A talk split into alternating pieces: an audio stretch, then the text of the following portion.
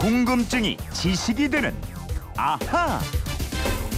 예, 세상의 모든 궁금증이 풀릴 때까지 궁금증이 지식되는 아하. 휴대폰 뒷번호 6580님의 궁금증입니다. 예, 축구는 영국이 종주국으로 알려져 있는데요. 우리나라에는 영국식 축구가 들어온 게 언제쯤인지 궁금합니다. 신라 시대에도 축구는 있었고 조선 시대에도 축구를 많이 했다는 건 알고 있는데 영국식 축구는 정확히 언제 시작됐을까요? 하셨네요. 자, 다행히도 이 김초롱 아나운서가 축구에도 일가견이 있습니다. 함께 알아보죠. 어서 오십시오. 네, 안녕하세요. 월드컵 때 김초롱 예. 아나운서가 뭐 거의 월드컵 맞아요. 가이드 역할을 했으니까. 올라 브라질 뭐 그렇죠? 인사를 드렸었는데요. 예. 축구 많이 알잖아요. 하이라이트 예. 축구 많이 한다기보다 축구의 매력에 빠지게 됐습니다. 그렇죠. 우리가 네. 호주에 주말에 예. 1대 0으로 이겼죠. 이겼죠. 그렇죠. 예. 종종 그 개최국이라서 사실 유리하지 않을까 네. 걱정도 됐는데 예. 우리나라 선수들 부상도 있고요. 어. 다행히 또 이겼습니다. 어, 분석까지. 예, 앞으로의 경기 우즈벡과의 경기도 파이팅입니다. 알겠습니다. 옛날에 이거 축국이라고 그랬잖아요. 예, 신라 때 김효신, 김춘추가 축국을 했다. 이런 얘기 많이들 알고 계실 텐데. 예, 예. 예, 지금 우리가 보는 영국식 축구 이거는 언제 어떻게 들어왔을까? 이게 또 궁금해져요. 예, 흔히 초대형 선박의 규모를 얘기할 때 이렇게 말씀들 하십니다.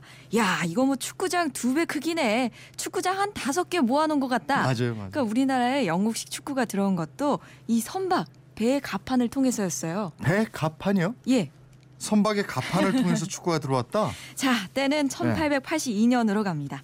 임오군란이 일어난 해인데요. 이 임오군란 직후인 1882년 6월 영국 군함인 Flying Fish호가 우리나라의 제물포항에 상륙합니다. 네. 지금의 인천항이죠. 네. 영국 군함이 주둔한 것은 당시 동맹 관계를 형성해가던 일본군을 지원하기 위해서였다.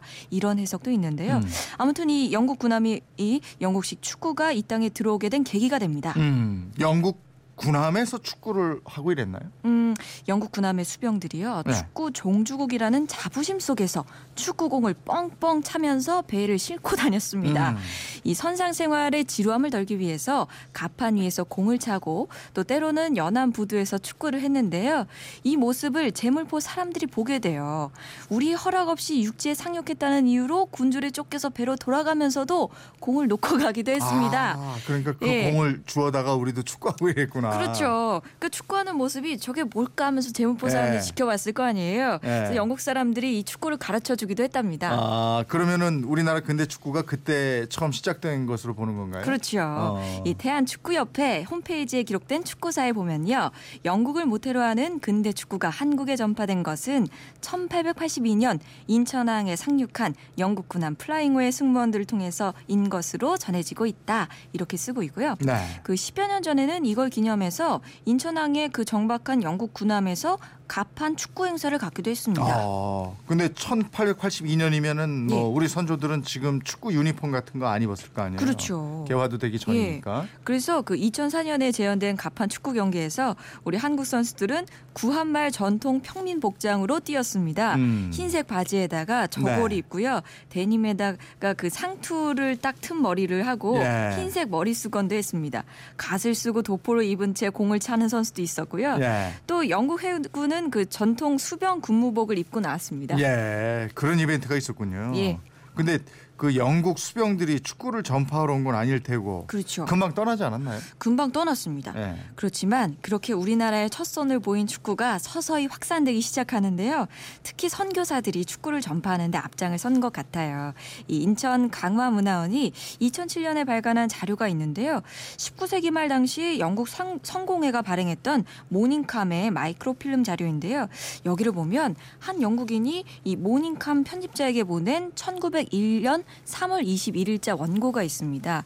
그 내용에 브라이들 목사에게 수년간 훈련을 받은 강화 학당 축구팀이 존재한다. 음. 선수들은 좋은 경기력을 선보이고 있고 보다 체계적인 훈련을 받는다면 잉글랜드 리그 진출도 가능하다. 이렇게 써 있어요. 대단했네. 잉글랜드 리그 진출이 가능하다. 지금도 꿈의 리그죠. 와. 예.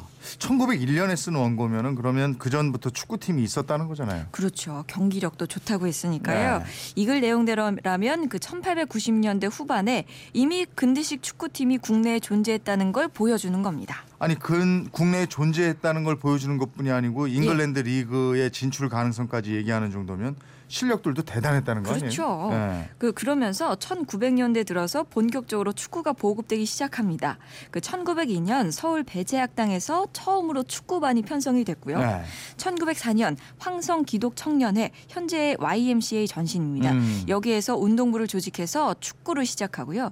또 같은 해에 서울의 관리 외국어학교에서 체육 과목 의 하나로 축구를 채택하게 네. 됐습니다.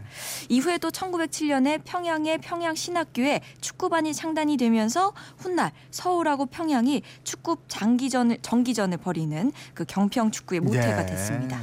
아니 축구는 사실 축구공만 있으면 이거 어디서든지 할수 있지만 그렇죠. 그래도 골대가 있어야 되잖아요. 예. 골 넣는 맛이 좀 나고 이래야 되는데 그게 제일 중요하죠. 운동장에 골대는 다 있었는지 예. 모르겠어요. 그러니까 우리나라 최초의 정식 골대가 세워진 게 1905년 배재학당 운동장이었습니다. 음. 소나무를 깎아가지고요 적당한 너비로 세워놓고 양쪽 기둥 위에 강목 두 개를 못질한 것에 불과한 골대였는데 하지만 이 골대가 있는 운동장에서 경기를 하는 게 모든 축구 선수들의 소망이었다는 기록도 있고요. 네.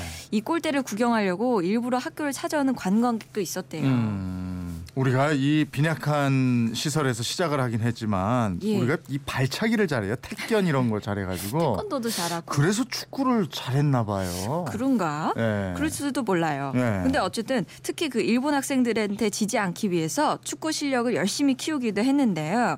그 일제 강점기의 서름을 축구로 달랬다고 해야 할까요? 네. 그 실력이 출중한 선수들이 많아서 당시 일본 대표팀에도 조선인들이 상당히 많이 뽑혔고요. 네. 그 해방 직후인 1948년 런던 올림픽 본선에 진출해서 8강에 올랐습니다. 음. 또 1954년에는 스위스에서 열린 월드컵 본선에 최초로 진출했습니다. 네네. 그리고 지금 호주에서 열리고 있는 아시안컵이 있잖아요. 예. 이것도 우리나라가 1956년 1회 대회에서 우리가 1등 했고 우승했고 맞아요, 맞아요. 60년에 2회 대회도 우리가 우승을 해서 연속으로 2회 우승했어요. 예, 예. 그러니까 아시아에서 최고 실력인 게 틀림없죠. 그러니까요. 네. 우리가 지금 호주를 꺾고 조 1위로 8강에 진출을 한 상태인데 음. 이번 대회에서 우승을 좀 해줬으면 좋겠습니다. 네네. 저 목요일에 우즈벡과의 경기가 있어요. 예, 예, 알겠습니다.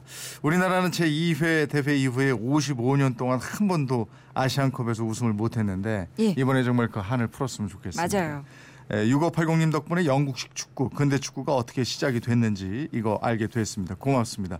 이분처럼 궁금증 있는 분들 어떻게 하면 됩니까? 네, 그건 이렇습니다. 인터넷 게시판이나 MBC 미니 휴대폰 문자 샵 8001번으로 문자 보내주십시오. 짧은 문자 50원, 긴 문자 100원의 이용료가 있고요. 여러분의 호기심, 궁금증 많이 보내주세요. 네, 궁금증이 지식이 되는 아하 김초롱 아나운서였습니다. 고맙습니다. 고맙습니다.